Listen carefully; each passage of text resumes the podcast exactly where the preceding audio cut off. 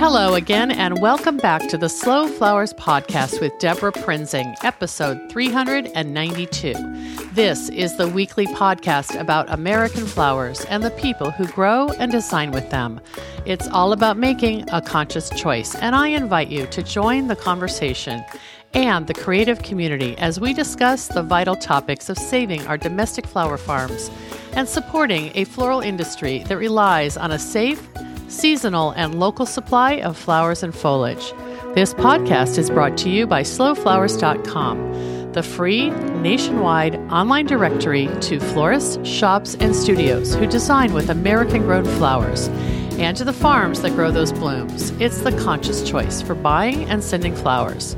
And thank you to our lead sponsor, Florist Review Magazine. I'm delighted to serve as contributing editor for Slow Flowers Journal, found in the pages of Florist Review. It's the leading trade magazine in the floral industry and the only independent periodical for the retail, wholesale, and supplier market. Take advantage of the special subscription offer for members of the Slow Flowers community at debraprinzing.com, where you can also find the show notes for today's episode 392. Our first sponsor thanks today goes to the Seattle Wholesale Growers Market, a farmer owned cooperative committed to providing the very best the Pacific Northwest has to offer in cut flowers, foliages, and plants. The Growers Market's mission is to foster a vibrant marketplace that sustains local flower farms and provides top quality products and services to the local floral industry. Visit them at seattlewholesalegrowersmarket.com. Our theme for 2019, 50 States of Slow Flowers, continues today with Kate Reed of Gray Tabby Gardens in Lake Mary, Florida. So listen for our conversation at the close of this episode. Today, we return to St. Louis, Missouri to check in with the dynamic duo Mimo Davis and Miranda Duschack of Urban Buds. Not only will you hear more about their farm's expansion news, I especially wanted to have them on today to highlight the upcoming Urban Farming Conference that they and others have organized as a program of the Association of Specialty Cut Flower Growers. Every other year, ASCFG has a large annual symposium, such as the Raleigh Conference last year. Then, during the alternating years, such as what's happening during 2019, ASCFG produces several topic focused regional sessions around North America. Later this month, on Saturday, March 23rd, the second such event of the year heads to St. Louis.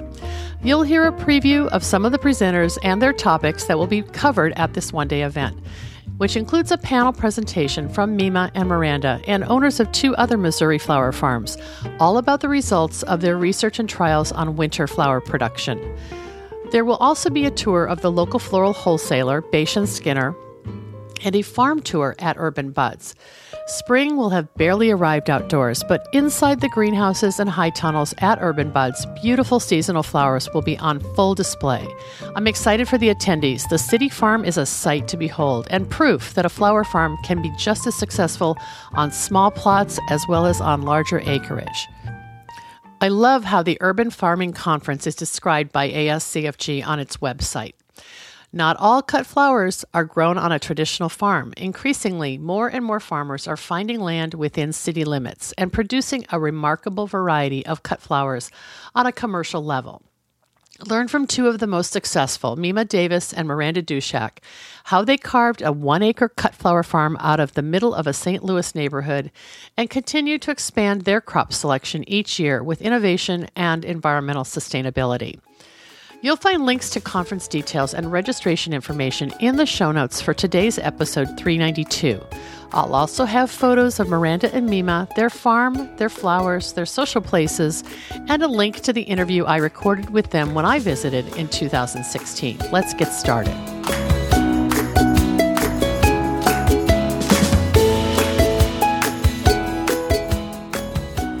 Welcome back to the Slow Flowers podcast with Debra Prinzing. And today we've got some special guests all the way from St. Louis. I'm just joking because we're on we're on the phone. So folks, we're not even seeing each other, but I'm so happy to have um, Mimo Davis and Miranda Duschack. They're partners in Urban Buds, City Grown Flowers in St. Louis, Missouri. Return guests. Hi, ladies.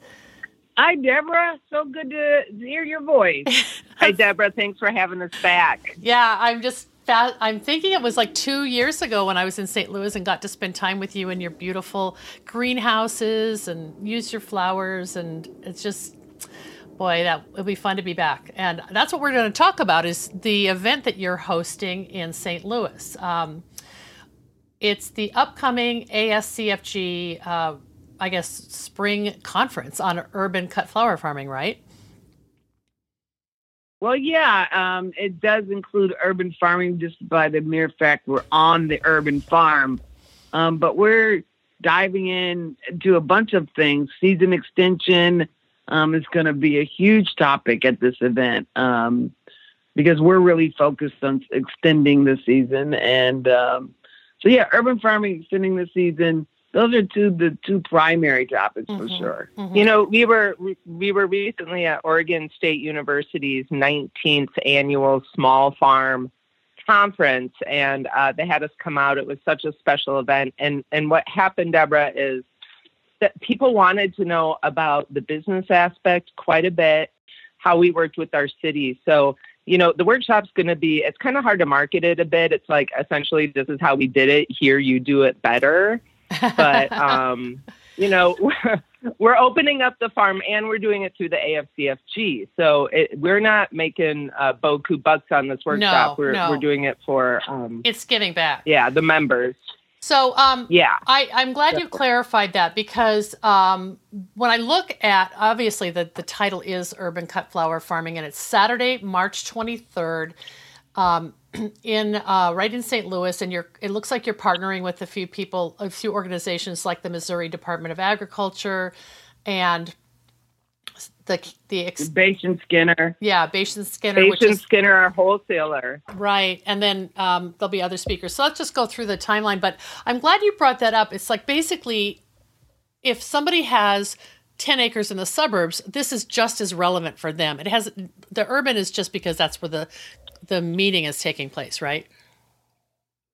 Absolutely. Um, you know, um, a lot of people think, you know, oh, I've got all this land and I can just plant it, but sometimes that's not really the most efficient way. So maybe come in and seeing it on a different scale, uh, a more human scale, right? doable scale. You know, that's that's human. Um, yeah. I mean, I know. I mean, I just think like, look, we we live here as a family. This is a family business. I mean, you know, yeah, they can scale it up or they could scale it down or they could do whatever they want. Mm-hmm. So I, I, hope people from the region come. I yeah. know it's kind of a rough time. Um, you know, um, March 23rd. But man, we hope people come out. We're excited to open up the farm. We're cleaning. So, uh, so register St. Louis. Woo! Yeah. But I mean, it's, it's a great one day hit for, I think right before the season explodes, I think it would really inspire people. Yes. Um, and yes. the point you made about scaling, I mean, if you're doing something in a greenhouse, that is the same scale of greenhouse that might happen on a larger farm. And so you can kind of zero in on how do we manage this volume of space, especially with the topics that you're tackling like winter production. I mean, that's that's new to a lot of people, right? Yes, correct. That is um you know, not a lot of people are doing it. It's definitely considered on the edge, you know. And um and so we just want to, you know, tell people what experiences have been and hey, we're learning we're learning it right along there with you. Mm. Right. You know? Well, I remember when I visited you and it was April and um, you had beautiful early crops. You had I think you had stock and anemones and ranunculus and probably lots of other things, but it was because you had really pushed the envelope as far as possible for growing under glass or uh, in a under I think is it glass or is it a high tunnel? Both. Okay. Both. It's under the glass and under uh, the high tunnel. We added another greenhouse since you've been here. And uh, the first year, we did get flowers for Valentine's Day. We had dahlias. We we were. It was amazing. Wow. This year it froze. Mm. Yeah. Oh. Yeah. Let's celebrate that victory, and then then the polar vortex came eight days before Valentine's, and we called it our uh, Valentine's Day massacre. Oh. So um, that sucks. That's okay. The glass house survived, you know. We need a generator. We need monitoring systems. We're talking to Paul and Sandy Arnold. Do you know them from No. Argyle, New York? Mm-mm. Yeah, they're really good veg farmers, and they um, their son invented this monitoring system. we definitely are learning right along, you know, as we go. You know, we're only this will be our second year uh, doing year-round production, so it, it's still a baby to us. But we want to show, share our um, findings from a grant that we got from last year, um, where we were successful. We were cutting dahlias uh, January one. Oh my God, I Um, can't even believe it was- that. Da- you said dahlias. and you said dahlias. amazing. Yeah. Not daffodils, dahlias. Dahlias, That is dahlias. insane. Uh huh. You know, Well, you you know, what? big dahlias. you know yeah. So, so Deborah, that I just want to point out. I want to bring up Art and Bloom because you were here for that, Yes. and we had beautiful flowers. Well, this year we only had freesia uh, and anemone, and the guest speaker was Ariella. How do you pronounce her last name? Chezar. Ariella Chezar. Yeah, she was. Amazing. Yeah, she was so nice. So Yeah, sh- did she use she the was so was nice. she, she she- came to the farm. and she used those flowers even though she probably wanted more. She's probably excited to have freesia. And um Yeah, freesia, anemones. Anemones, yeah, uh-huh. yeah, yeah. well So we're definitely um, What I think ahead. what I think is so interesting is when Mimo and I first met, we kind of got into we got into like a little duke duke it out battle about what is local. And I remember asking you- Yes. and this was years ago, and I remember asking you, Mimo, what do you have to offer your customers in winter? Because I've been, you know, the, my biggest fear is if people are um, committed to local flowers, but then there's a dead space in like you know the three or four months, or in some cases six months of Right. non-growing season, they'll drift off and just buy anything at the wholesaler and not and kind of forget that they love local. And and now you've proven that you can fill that gap with innovative farming techniques to have product in what others but- others might consider the off season. Right, right. It is doable. It definitely, um, you know, it's it's a little different for us because we're on a on natural gas, and I think you really, you know, have to consider your your costs in terms of Mm. propane versus Mhm. natural gas. Natural Mhm. gas is way cheaper. Um, so that's a real advantage for us, you know, in the urban area that we're on natural gas. Hmm, interesting. Yeah. So is the I only think other now we is, need to. go ahead. Go ahead. I was going to say we need to uh, tweak with everyone's great ideas, like the people who come to this workshop, and we hope you come, Deborah, and bring your Oh, friends. Oh, I would love it. Um, Unfortunately, yeah, come on down. that same day is the uh, Washington State uh, Farmers Market Managers Conference in Walla Walla, Washington, and that's where I will be speaking. So I'll be sending you the love long distance. Okay, great. Walla Walla. Yeah. What do they send us? Some onions? Is that what they grow out there? there onions are and there yeah there's a few flower farmers potatoes otherwise i guess but no they they need that's a crowd i mean farmers market managers aren't particularly aware of growing techniques for flowers but i mean that's the crowd that needs to know you know what you guys are doing so i cut you off when people come to the conference there's sort of two lo- there's three locations so this is like a movable feast this conference Right, right. Actually, uh, actually, there's only two locations. There's uh, the uh, Mary Kay Learning Center, which is uh, um, on Flower Row on LaSalle Street here in St. Louis. Um, that's where Floral Row is, hmm and they'll get a tour of Baisch and Skinner while here. And then the it will move. And we have a classroom space, and that's where we'll do the presentation. So I we'll see. present the information, the data from the grant with two other farms. See, we were on a grant with a rural farm and a, farm that sells into Kansas City and a farm that sells into Columbia. So the Mm. only like big cities in Missouri besides Mhm. Springfield. hmm Uh, um, and you all use different anyway, they're gonna you all use different methods to sort of trial winter production or what was the grant for Yes, Uh huh. Yeah, Ian, who's in Osceola, Missouri, he's a veteran and a second generation flower farmer. He did wood and it, he couldn't keep up with it, and it his greenhouse froze, and then Liz Graznak, who sells into the Columbia, Missouri market. That's where the University of Missouri is. Mm-hmm. She um, she tried these heat mats, which Actually, Ethan is doing really well selling flowers this year. Um, his grant's been very successful. yay for Ethan. And uh, yeah, he, he had problems last year. We had problems this year. So, Mhm. you know, once we straighten out these problems, these issues, you know, I think there'll be a lot more growers jumping on this winter production. Um, you know, it just keeps your space in the florist. It keeps your space with your farmers market customers. Mhm. It just Sure. you in the marketplace. And so the grant did the grant needed to come, use- did, did the grant come from uh, the state of Missouri or um, was it like a USDA grant?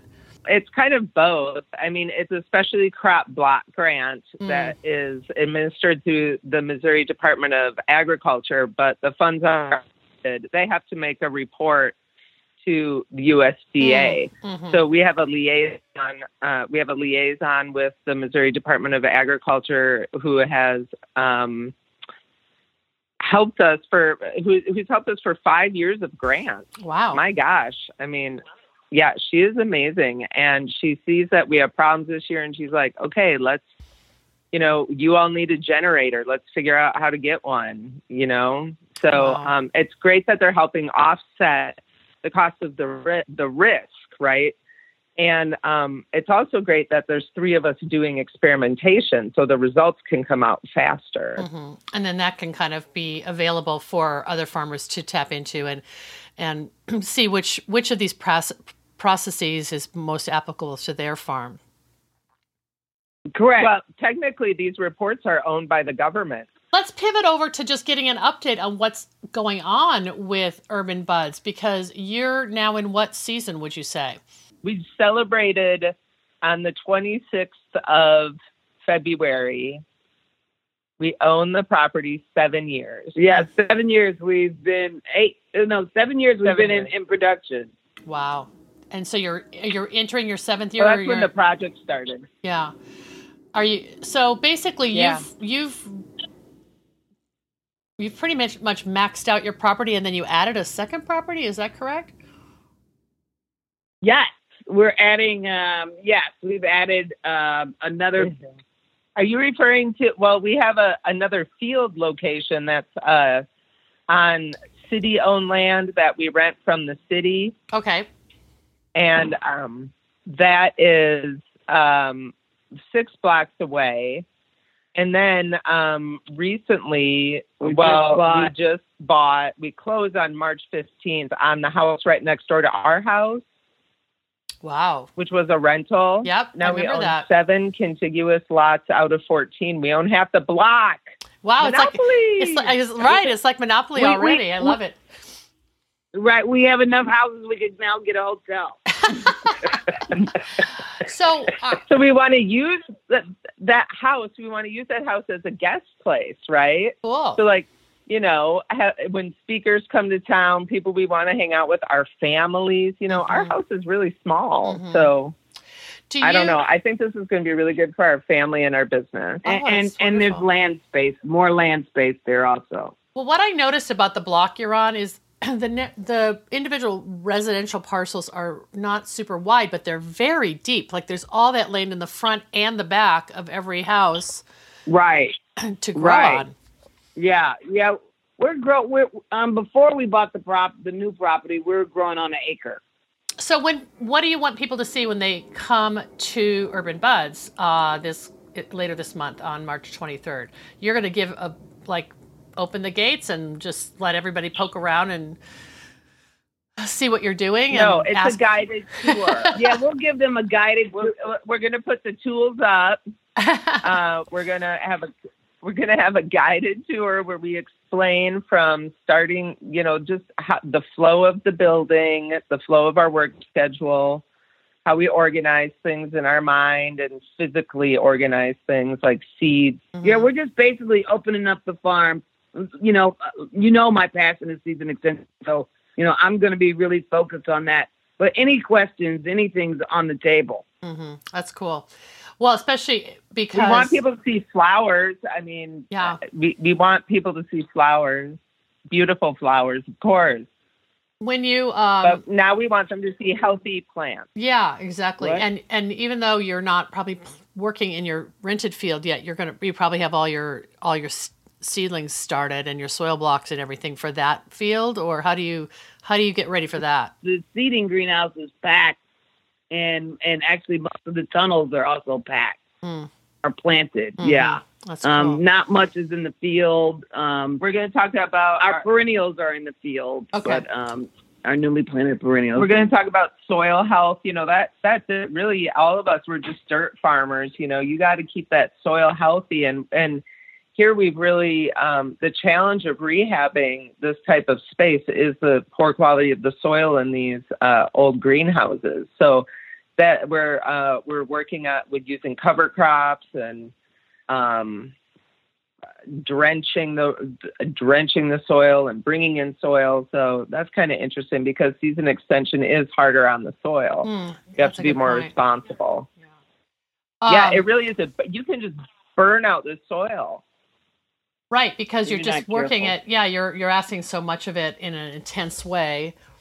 Um, but your- Right, your yeah. me- your methods are organic, so it's just being sensitive to how to re- rebuild the the I guess the the nutritional nutrient. health of the soil. I love the way you kind of approach it. Like if you have a question, you kind of learn along with everybody else, and then you share your results and your insights. Um, it's very participatory, and that's why I think the tour will be great because you you can give a general tour, but it'll be most educational if people come with questions and you can be really specific and drill down. Um, I do have another question about the tour at Baisch and Skinner. I, th- they're, a, I guess you would call them a conventional wholesaler, right?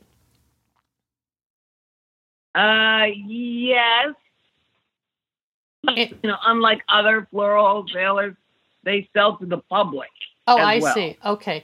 Are you selling to them? Are they buying product from Urban Buds? No, no, we don't sell to Baisch and Skinner. We just go direct to floor. We don't sell to any wholesalers. We just go direct to florists. But we do have a very good working relationship with them. They call uh, they call. eh, We took our design class there, Mm-hmm. Uh, and um, we have a good relationship with them. yeah, they have a huge like silk division, Mm-hmm. which um, sometimes we buy vases from them and stuff. I remember when I was there. Yeah, they're good people. Yeah, I remember I was there. I asked specifically, like, where's the American grown product? And they had, because it was kind of early spring, they had a, a pretty good size um, inventory of mostly California product. Um, but I was just curious if they Yeah, were. definitely, definitely. Well, I, I was just going to say that I'm starting to see, when I say conventional, I guess I mean mainstream, like wholesalers that pr- have pretty much built their business in the last two decades on imports and offering imports to florists who come in and shop. And I'm seeing this shift where there's many of them at varying degrees are saying, you know, we're getting asked about local product from our floral customers. Right. So we are going to seek out farmers now that we can do business with. Obviously, it's very easy for them to ship product in from California or Florida, but that may not necessarily be, you know, seasonal to the whatever location they are. So it's just fascinating to see to what degree some of these mainstream conventional floral wholesalers are starting to get it about local flowers and I feel like you Oh, they are getting it. yeah, like you're clearly bringing them along with this conversation. Yeah, but they. To- yes, yes, and they are totally getting it. They do have local growers that they um, buy flowers from, um, and uh, other local growers that that sell flowers to the wholesaler for sure. Mhm. Um, we don't because we're on a on an acre, and you know uh, we just really like the direct to florist uh, route. Um, And I think, you know, everyone respects hard work. You know, Yeah. the wholesaler has seen Mimo with Wild Thing Farms. You know what I mean? A lot of Mhm. these relationships, and that's invaluable. I think the success of Urban Buds uh, is in big part because of her prior relationships really opened the door, and then the quality product and the innovative product, you know, just kept it kept people excited about it. You're right, absolutely right, Deborah. They are starting to come along with the. I was talking. I was in there the other day when I when Ariella was here, and I was having a conversation with Bob Baisch about it actually, and who was the owner of Baisch Mhm. and Skinner. Um, But he was uh, saying how he's really starting to have issues in sourcing flowers. Mm-hmm. Um, Yep. you know, uh, import, imports and other flowers because, and even California flowers because some of those producers are switching over to marijuana now. Um, and and he and he was like, you know, wow, this is a big issue. So for the local, you know, locals really starting to take some hold on, and um, you know, people who need flowers are starting to sit up and take a look at it seriously. I feel like the biggest challenge for us to, you know, as as you know, people who want to share knowledge and educate is to help newer or emerging growers understand that the whole they're the selling to a wholesaler may be an option. It's a different model than you're using, but if they Yeah, want to just Yes, sell a single absolutely. yeah, like a single crop or if they just have Yeah. n- no labor and they, you know, there's a lot of benefits to selling all to one customer. In our presentation, we take the time to go through the SWOT analysis. Mm, And you know, you need to know your personality and what you like to do. Market is for an outgoing, personable person and team, you know? mhm. And that might not be your jam, you know, know thyself and then create your business plan and focus on your relationships accordingly, you know. Just do it with integrity Mhm. and don't undercut each other. Mhm. Right, I agree. I think that's a really good point. And um, Brett, can you just give us a snapshot of what your just model is? Because I know that Urban Buds does. You do your own design work, so do you have kind of sell to yourself as well as to other florists? How, how does that how does that slice up? we basically support the farm by direct selling direct to florists hmm and farmers market. Oh, you're still doing Um, farmers um, markets. And then Yeah, Oh, absolutely. we love farmers we just market. expanded to do a Sunday market. Isn't that crazy? yeah, we, well, it fits your personalities, and it's also but so. we're hiring an employee for that Sunday market. So, uh, so What? how many markets are you doing a week then? Two. Okay, Two. yeah. We tried a Tuesday market. We tried a Tuesday market last week uh, or last year. Mhm. And just, I think as flower farmers, you know, people don't host a Tuesday night dinner. They hold a, host a Saturday night dinner. But Mhm. our selling Mhm. sources are farmers market and florists. That's who we sell our product to. Right. And No, we- and our wedding customers. yeah, and And the, weddings. and the Yeah, wedding so, is the wedding. Are you just are is it your include your design work, or are you also selling buckets, uh, flower buckets, or you know, a DIY bridal bridal program? Oh, yeah. Yeah, we do both. yeah, we, we do, do both. full service weddings to the buck the bridal, you know, DIY Yeah. bride. I wish I was sitting with you, uh, having like mimosas or something. It would be so much more fun than doing this long Right, distance. exactly. That's what we need right now for sure. Well, I guess we're going to end this by saying that if you go to the Urban Cut Flower Farming Conference on Saturday, March 23rd, you're going to have a fabulous time. You're going to learn a lot. And it ends with a tour of Urban Buds, personally guided by these two ladies.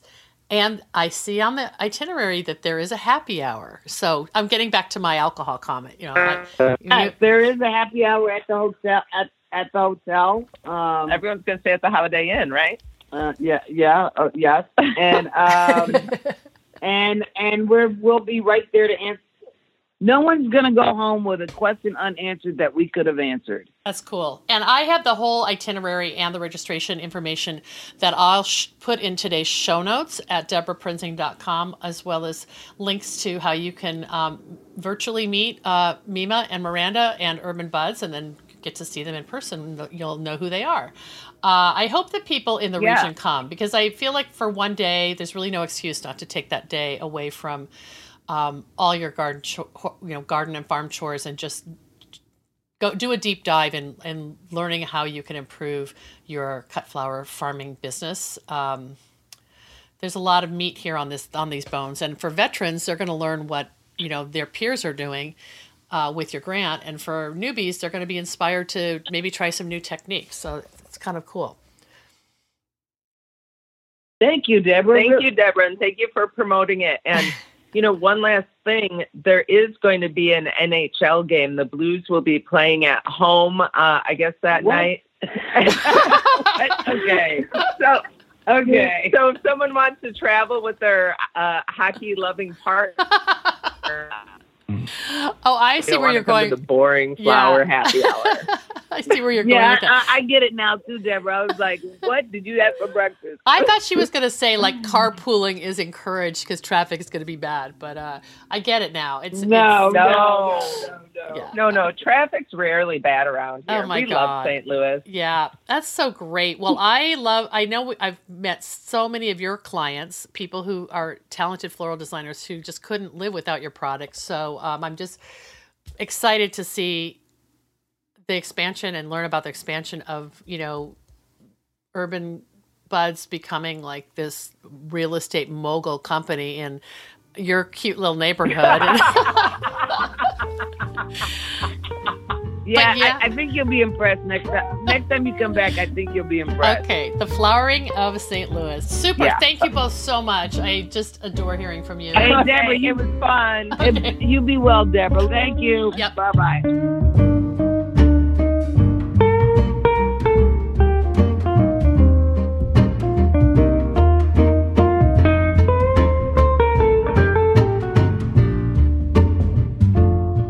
Thanks so much for joining me today. I'm just back from the Philadelphia Flower Show where my mind was fully blown, not only by the warm welcome shown to me on the designer's studio stage where I presented the slow flower story through flowers, but also by the once in a lifetime opportunity to see and cover the FTD World Cup floral competition.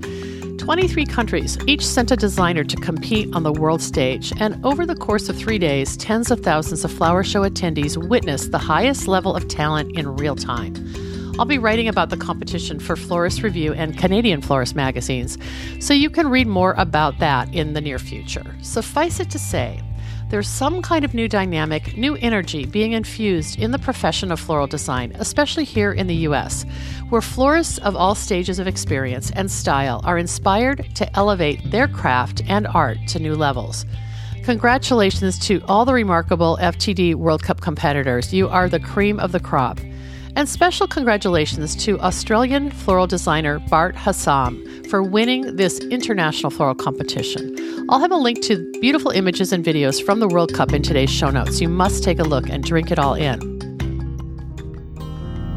Our next thanks goes to Syndicate Sales, an American manufacturer of vases and accessories for the professional florist.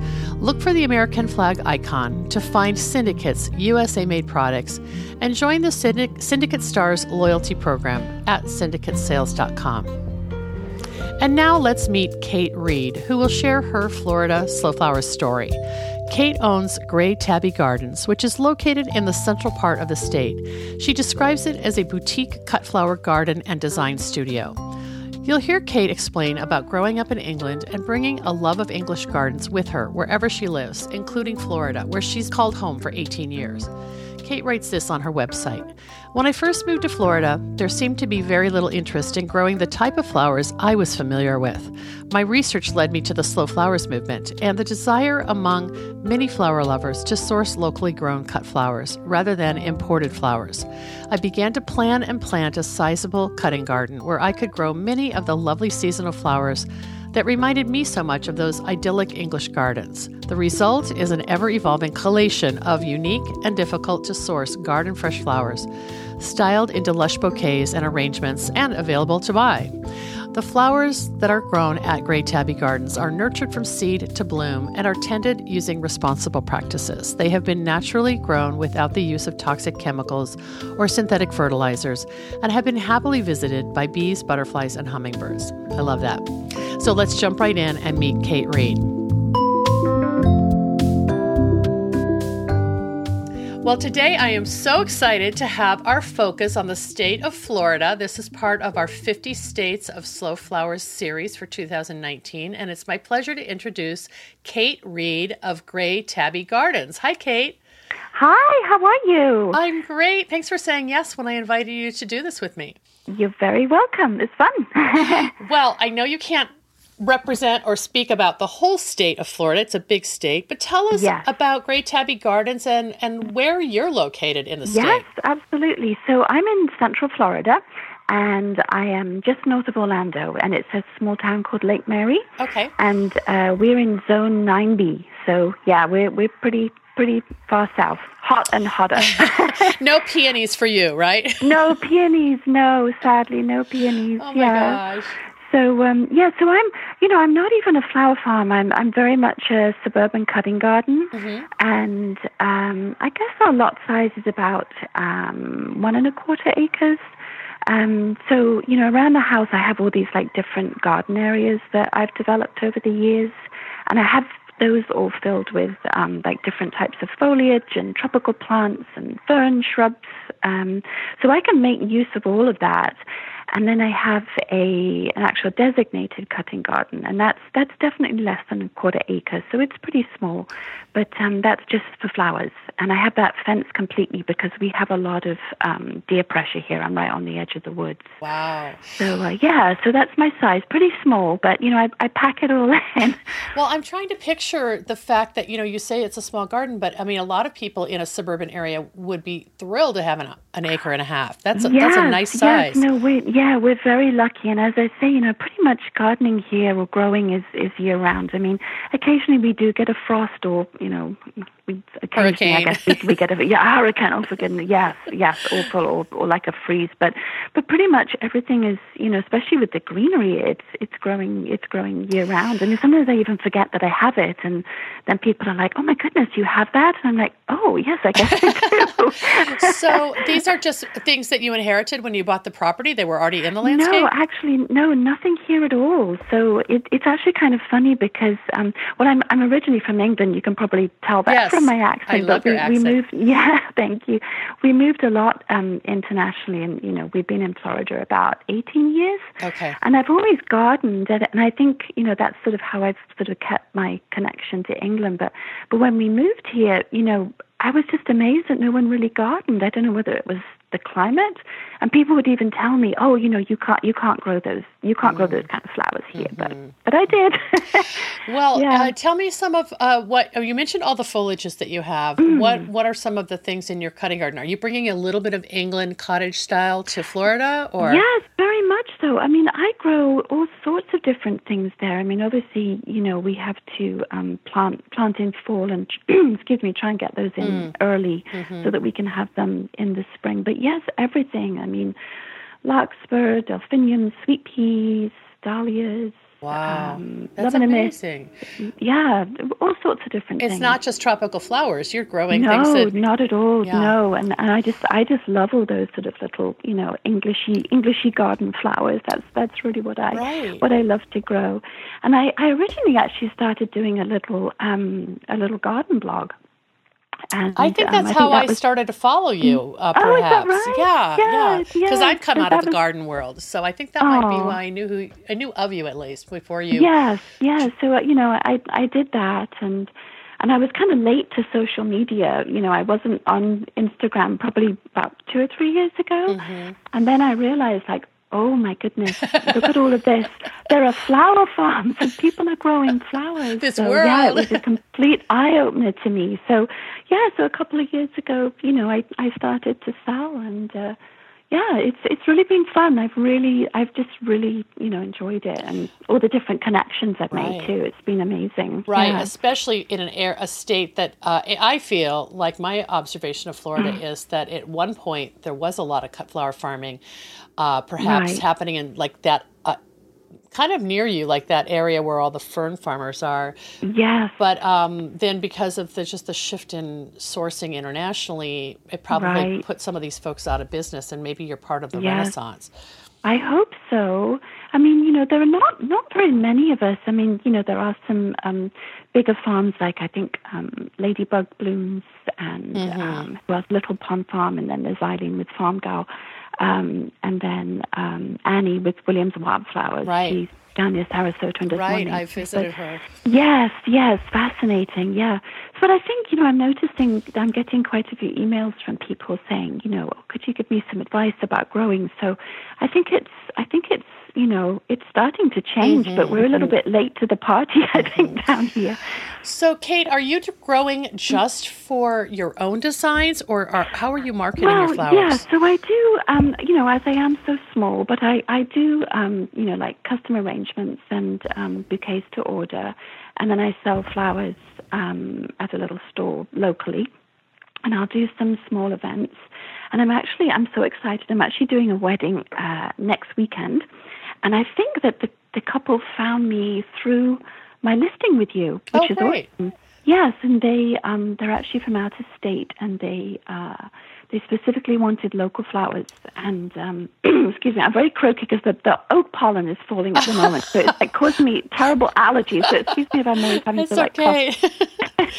How fun that somebody's actually saw you as a source for yes. a unique Florida yes. grown product. Yeah, which is so excited to do this. So yeah, everything will, will come out of the garden for that. So it'll be wonderful. Wow. And, and so um, uh, the market that you sell at, is it like a little uh, grocery market or a natural market? Well, I start, yes, I started, I was um, at like a little um, organic farm market, but actually I'm doing really well at a, it's actually a, a, a, lovely little sort of Victorian emporium that actually carries a lot of English, English goods and mm. I take my flowers there. So mm. yeah, they've actually done, they've done very well there, which is great. So and I'll, I'll do. Sorry, carry on. Oh no, I just I just feel like you're really creating a market where people didn't necessarily know they needed local flowers because it had never been presented to them. And even no, and actually, it, thinking about it, that there was actually a very funny a funny story I can tell you. So last year, um, somebody obviously bought some flowers or they, they had them for me and I got this phone call and this lady was she sounded so flustered and I thought, Oh my goodness, you know, what what's happened? There's something wrong with the flowers but she just I couldn't stop her talking about these flowers. She was like, I just I just don't believe that these grew here and these grew in Florida. It was actually so sweet. And I had to go through I had to remember what was in her bouquet and I had to go through and like tell her all the different flowers because she had no idea. So it was actually really funny. It was it was it was very gratifying to right. be honest. Right, you're yeah, like a was, like a pioneer educating yeah. all these people in the in the. So. Yeah, I mean, I do try to use sort of you know different things. So I guess she just had never had never seen them before. So yeah, it was it was that was kind of fun. well, it's kind of my reaction when I heard you describe delphiniums and dahlias. I mean, you're obviously have um, you're growing in probably in the ground. Um, I do have a greenhouse, or are you pretty much growing in the ground? No, I have. I have no greenhouse. Mm-hmm. I, oh my goodness, I wish I did. Well, I mean, not even a greenhouse, but it would be just nice to have, you know, a hoop house to mm-hmm. keep to keep the rain off of things. Mm. Mm. Um, but no, I actually grow in raised beds, which mm-hmm. which helps a lot because we don't flood or anything. But you know, Florida being um, Florida, we are pretty low lying, yeah. so it can get it can get kind of squelchy when it rains. So, so um, getting some drainage through the raised yes, beds. it helps. Oh my goodness, I don't know how I do it. Wait, what was that word you said, Kate? Squelchy. Squel- squelchy. yeah, is that is that kind of British? Maybe. I love it though. But we get yeah, squelchy. Kind of, we get squelchy in Seattle too. So I also have oh, right, raised beds. Yeah. I have to. I have to put my. I had to put my Wellington boots on and, and go out and squelch about out there. That's so yeah. great. Well, what does the name Grey Tabby uh, come from? Tell me about that. Well, actually, yeah, it was the name of my blog, and I, I we don't have him anymore, sadly. But yes, he was a, a lovely cat that used to live out in the garden, and so he was always there. So I just, I don't know, I just called it after him and it, it just stuck. So, yes, people, people seem to like it. Oh, that's sweet. Do people ask to come to your garden and tour, or are you pretty much hands off? I well, there's always a little bit of it. I do. I get asked a lot, to be honest, but it is it is a little bit difficult, you know. Otherwise, I feel like I get floods of people touring mm-hmm. around. Mm-hmm. Well, it sounds but, like um, you're kind of a one woman show in, in, terms yes, of. I am very yeah. much. Yes, very much so. I mean, my husband's awesome. He'll he'll like lift some of the heavy stuff, but no, it's it's uh, it's just me. Yeah, but. Uh, I I really I do I really I really love it. I, it's, I, it's yeah. Awesome. Well, I think that, that yeah. a lot of a lot of listeners of the Slow Flowers podcast are in the same position as you in that mm-hmm. they they kind of have this as a side hustle or as a, yeah. a maybe I'll start now and mm-hmm. work my way into a full time maybe po- right. post retirement or something. Definitely, and I think that's the way to go. I mean, you there's so much to learn. I mean, goodness, if I had rushed off and got five acres and tried to do this, you know, a couple of years ago, I would have been making a lot of very expensive mistakes. Right. So it's so so much better to to make the mistakes, you know, Oh. when you're small. So Right. and we are looking, you know, for land to um to expand. to. Really? I was just Um, going to ask you if you were I- maxed out. Yeah, no, I I've been looking, but it's like we we thought we had something secure, but unfortunately it kind of didn't didn't come to fruition. But it's very difficult around us. It's not even just residential, but a lot of the um, you know, the old citrus groves and Mm. agriculture's been sort of swallowed up by commercial development, Mm-hmm. and of course the prices for that land is it's ridiculous. So How far is Lake Mary from Orlando? um, we're about forty minutes, I guess. Okay. So like so you're that, you know. competing you're competing with the kind of people building residential developments and commercial Yes, developments. and Uh, then off, you know, office developments, Mm-hmm. big, big medical developments, things like that. So, yeah. Mm. Well- so you know, I'll keep looking. I'm not going to give up. I'll find something eventually. well, we'll follow your journey. Uh, will you share? Oh, will you, you. will you send me some photos of your of your designs and your flowers and you? I'd love to, Oh, good. yeah. I'd love people to sort of get get a picture in their mind's eye of what Grey Tabby Gardens is and who Kate you, Reed yeah. is. Um, is there anything else I didn't ask you, Kate, that you want to make sure I we include to let Oh, people know about. Well, I tell, you know, Florida? if I'm able to, well, I would love to give a shout out to a local florist. Actually, and I'll tell you why. She has been so good about supporting local flowers. And Yes. that's um, Stephanie from Little Wild Bloom in Oh, Orlando. Little Wild Yeah. Bloom. Okay. Little Wild Bloom, yes, and she has been so good, you know, about about trying to use local local product. And you know, I I do very little wholesale because obviously I'm so small, but I do try to to get to, to get things to her, and Mm. uh, it's fun to see, you know, how she, how she uses them. So.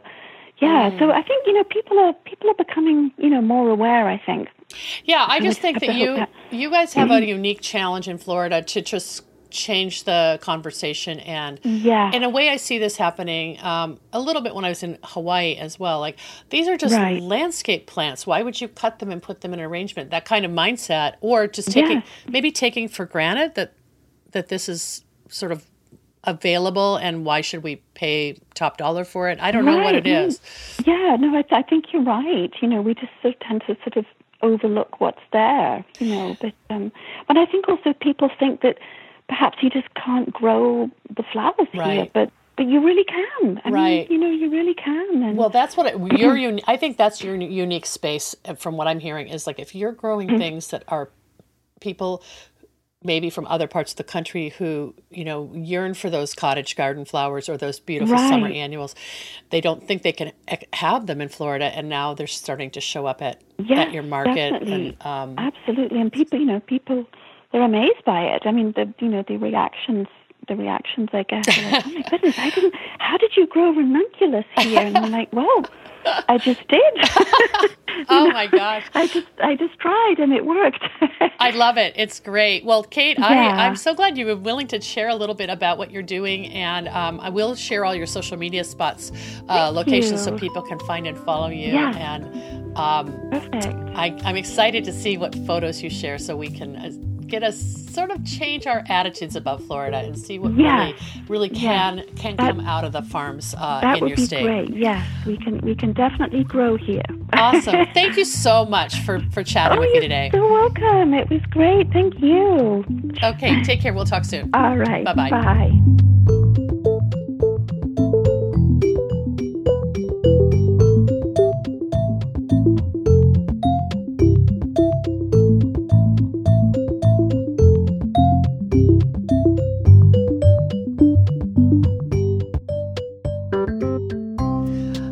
So much for joining me on this journey seeking new and inspiring voices, people with passion, heart, commitment, and expertise to share with you. I hope today's episode gave you at least one inspiring insight or tip to apply to your floral ex- enterprise, and what you gain will be multiplied when you pay it forward and help someone else. Truly, we have a vital and vibrant community of flower farmers and floral designers who together define the Slow Flowers movement. As our cause gains more supporters and more passionate participants who believe in the importance of the American cut flower industry, the momentum is contagious. I know you feel it too. I value your support and invite you to show your thanks with a donation to support my ongoing advocacy, education, and outreach activities. You can find the donate button in the column to the right at debraprinzing.com. Our final sponsor thank you this week goes to the Association of Specialty Cut Flower Growers. Formed in 1988, ASCFG was created to educate, unite, and support commercial cut flower growers. Its mission is to help growers produce high quality floral material and to foster and promote the local availability of that product. You can learn more at ascfg.org. The Slow Flower Summit is coming up soon on July 1st and 2nd in St. Paul, Minnesota. More than half of the registration slots have been grabbed already, so don't miss out on this opportunity to join with Slow Flowers thinkers and doers in person.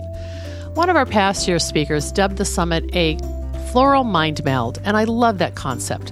Come and be part of the incredible and uplifting experience with others. You can make your way to slowflowerssummit.com to learn all about the many opportunities to join us, from flower farm tours and dinner on a flower farm, to business and branding presentations, to interactive and inspiring design sessions, all created to serve you.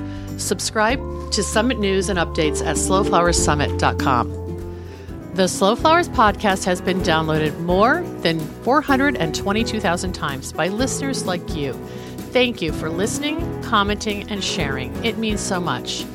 I'm Debra Prinzing, host and producer of the Slow Flowers podcast. Next week, you're invited to join me in putting more American grown flowers on the table, one vase at a time. And if you like what you hear, please consider logging on to iTunes and posting a listener review. The content and opinions expressed here are either mine alone or those of my guests alone, independent of any podcast sponsor or person, company, or organization. The Slow Flowers podcast is engineered and edited by Andrew Brenlin. Learn more about his work at soundbodymovement.com.